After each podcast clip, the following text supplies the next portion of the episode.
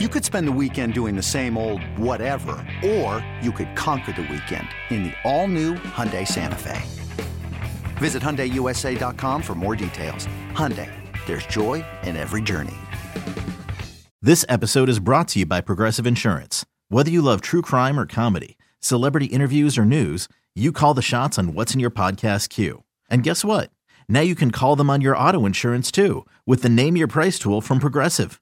It works just the way it sounds. You tell Progressive how much you want to pay for car insurance, and they'll show you coverage options that fit your budget. Get your quote today at Progressive dot com to join the over twenty-eight million drivers who trust Progressive. Progressive Casualty Insurance Company and Affiliates. Price and coverage match limited by state law. We've got our take cannons loaded and ready. ready. Absolutely dominant on deep routes. Absolutely dominant on short the routes. The boys are back, baby. Excellent separation against man coverage. This is Reception Perception, the show. Yo, what's cracking, everybody? James Koh, Matt Harmon here with you, and you're listening to Reception Perception, the show. Uh, Matt, my voice, uh, it's not all the way back, but it is back enough. And I got to play hurt. That's what you got to do sometimes. You got to tough it out a little bit, but... Uh, I'm back, baby. Let's go. Well, I appreciate you being back, man. Uh, you know, I host enough uh, podcasts on, on you know other venues and stuff like that that right. I don't need to be I don't need to be jumping in the host chair of this one too. But it was great for, for Gale Hart to fill in. You know, we had a great episode talking about like the top five receivers in the N F L, so that was awesome. But always better, James, when you and I are doing this together. That's that's what this is all about, man. So I'm I'm glad to have you back, bro, and I hope well, you're feeling better the rest of the week. I know. I'm I'm just trying to get by, man. It's it's almost as if I need my voice to uh, to work or something. I know it's kind of crazy. a little um, bit. But yeah, a little bit. But um, I will say this: the the show that you and Gale Hart had was was fantastic. It's it's almost as if you guys had done it before, almost. Yeah, yeah. You know, uh, even if the microphones aren't there, um, you know, you could have put a couple beers in each of each of exactly. our hands, and you know, put a. You know, put us back in that old Selby apartment in West L A, and it's like we've there had these is. conversations about five hundred times. So uh, yeah, no, no hard, no hard thing there. Uh, it's pretty yeah. easy, but yeah, man, we uh, got a lot of stuff to talk about today uh, with the trade deadline happening. Man, it was, it was a wild week. I mean, the craziest trade deadline. Um, I mean, just in terms of total volume of trades going down, and it was kind of crazy too, right? Because again, we, we've seen a lot of trade deadlines where absolutely nothing happens. The other storyline that I thought was interesting about the whole trade thing was that the names that we thought were going to get moved didn't get moved. Kareem Hunt yeah. still with Cleveland. Brandon Cooks still with Houston. Like, you know, it, it, a lot of the guys that we thought might be on the move ended up just not getting moved at all. But I want to talk about some some of the trades here. Let's talk about some trade winners, some trade losers. And later in the show, it's bye week apocalypse, six teams on a bye. So, um, you know, we talk regular football here, but we, of course we talk fantasy football here as well. I want to get the people prepared, ready. You need some deeper sleepers. All right, fine. Let's get you ready with some sleepers on the back end of this show as well. But I want to start in Green Bay because to me, Matt, clearly one of the losers because absolutely no movement, which I guess shouldn't surprise folks, but I yeah. mean, come on, Green Bay, make a move, make a damn move, Green Bay. What is going on? How can they not make a move during the trade deadline? Well, it's like a bit at this point, and they're, they're pretty darn well committed to that bit, you know, not adding a wide receiver, you right, know, um, exactly. Aaron Rodgers on the Pat McAfee show thinking, uh, oh man, I, you know, ho- hope we can have something, something to break here in the middle of the show. Nothing.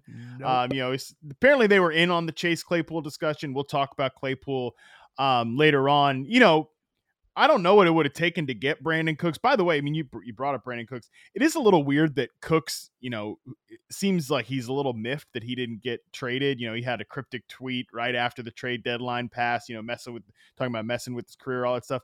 I mean, buddy, you signed a contract extension with the Texans this offseason.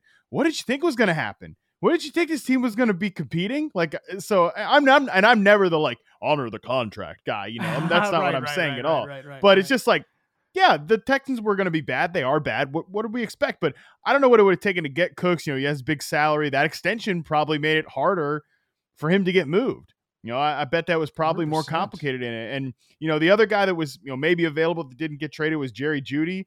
Um, you know, I, I still, I'm not one hundred percent sure how good of a player Jerry Jeudy is. I think he's, he's certainly moved past Cortland Sutton the last three weeks, which, you know, I've been saying that was probably going to happen for a while now, but that's more of the Sutton thing and more of just the, the, the, the volume there is not great in Denver. So I, no. I still think Jeudy, like, is he a, is he a number one receiver? Probably not. I think he might be no. like a boom bust number two, but boom bust number two would help out the Packers a lot. So I was not surprised that they didn't get, and I don't even want to hear, I don't even want to entertain the Elijah Moore thing. Like, that was, come on. If you were out there like praying for Elijah Moore to go to the Packers, like, you need to get, get, a, get help, man. Cause you're never, you'll never, you'll never be happy if that's the type of stuff you're hoping for. I mean, even something small, uh, like how about just like, if, again, I, we talked about this in the preseason. I mean, like the Jets, if they could move like Denzel Mims, like even yeah. something, something small to just a, a bone that Green Bay could throw the fan base, that they could throw Aaron Rodgers. Like, oh, hey, we got this athletic, long, you know, outside wide receiver, could be a field stretcher for you, Aaron, you know, yeah. second round pick. We got him for a fourth. It's not bad. You know what I mean? Like something, anything to make this happen, man. I, I don't know. I, I just, you're right. It's a bit at this point, Green Bay not making a move. And, and again, it's like, oh, wow, shocker. They didn't make a trade, but I, it just felt like this team is different, right? Because in years past, they weren't this bad. Now they're bad. Right.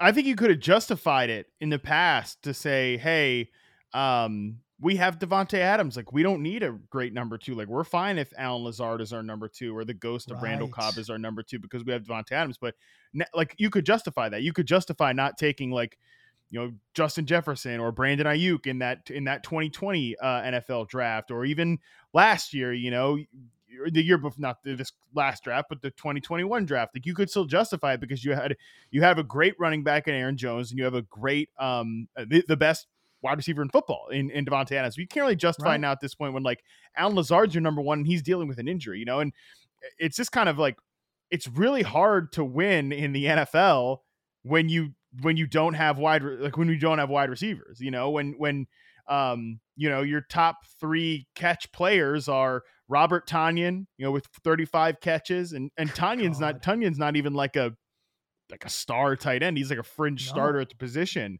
Um, Romeo Doubs is your number two in terms of catches, and he's a fourth round rookie. And then, you know, Aaron Jones is, is, is there at, at the third spot. Well, he's tied. No, he's tied with Romeo Doubs for second on the team in catches with thirty. That's and like, so bad.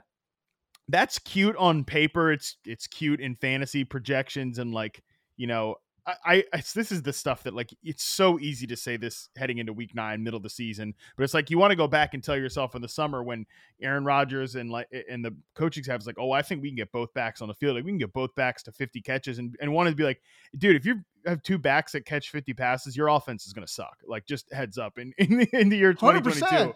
Yeah, I, it's like, I wish, I wish you'd go back and like remind the fantasy, like, news cycle in the off season, the news cycle in the off season that, hey, if that's what your offense is going to look like, it's going to be really, really bad. So, yeah, it's it's just more of the same. And I feel like we'll just keep getting what we're getting from Green Bay because uh, of the lack of moves here. If you had, like, Christian McCaffrey and George Kittle as a tight end yeah. running back that were, like, leading targets, and re- fine, you know, fine.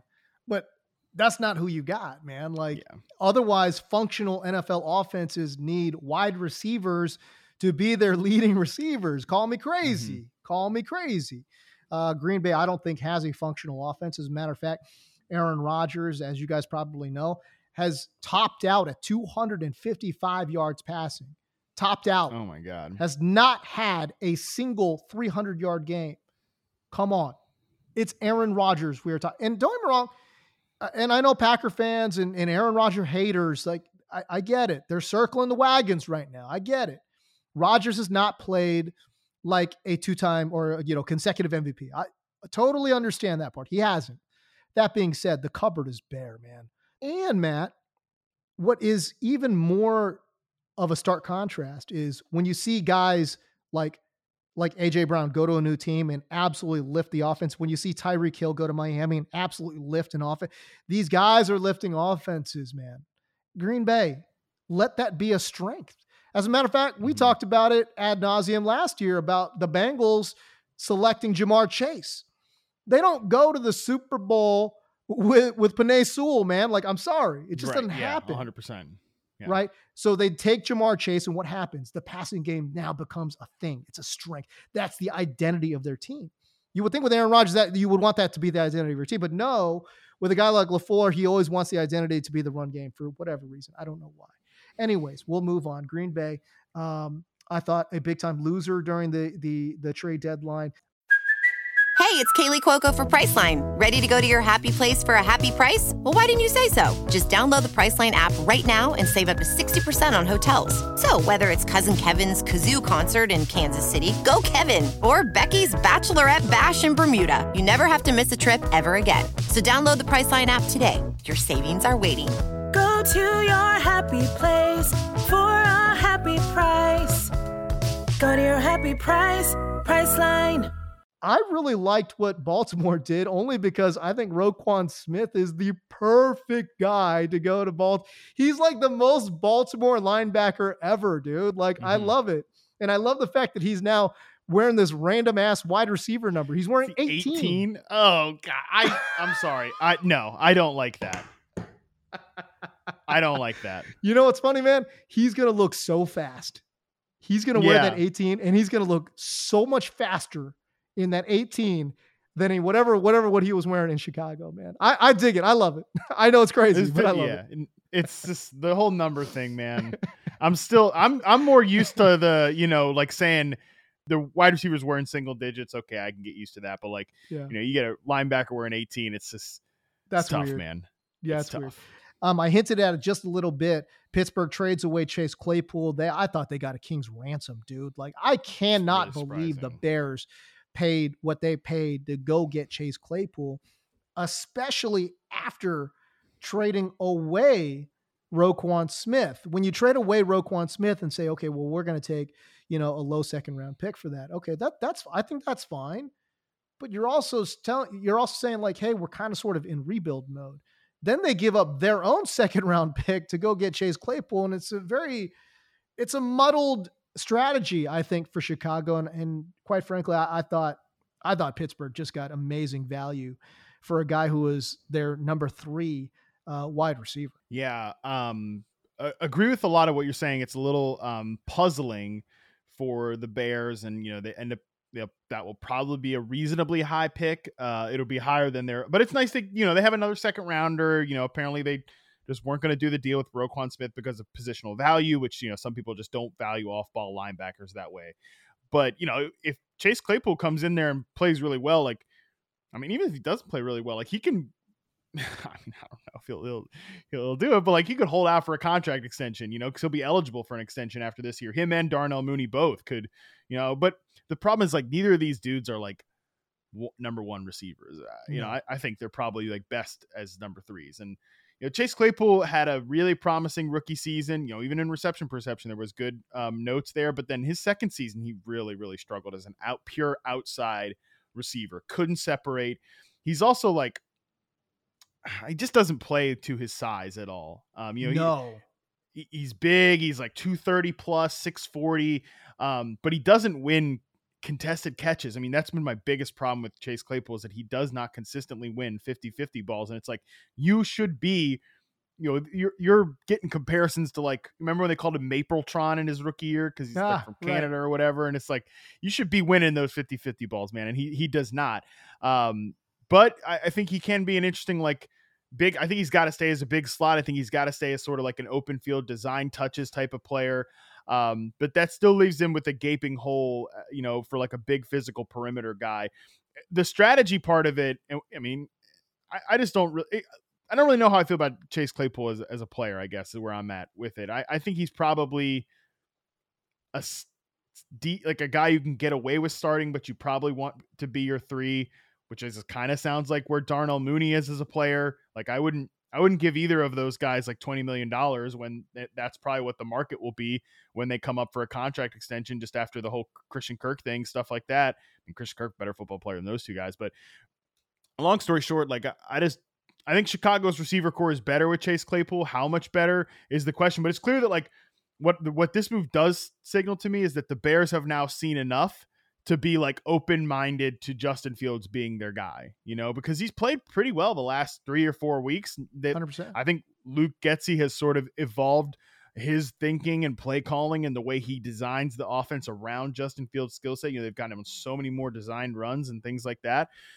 This this goes to show that I think, okay, they're they're they're like, let's get Fields some help so he can continue to grow and develop so that we can feel even better about him going into twenty twenty-three. You know what I feel like the offense has done just from a visual standpoint? I don't have any data to back this up, but just just watching them play, it seems as if they've really kind of reduced the number of options that Fields has. First or second read, if it's not their run. Um, and I think that's been really good for Fields. He he's not what I think what the problem was in the first, like, you know, maybe four or five weeks of the season, he just looked lost.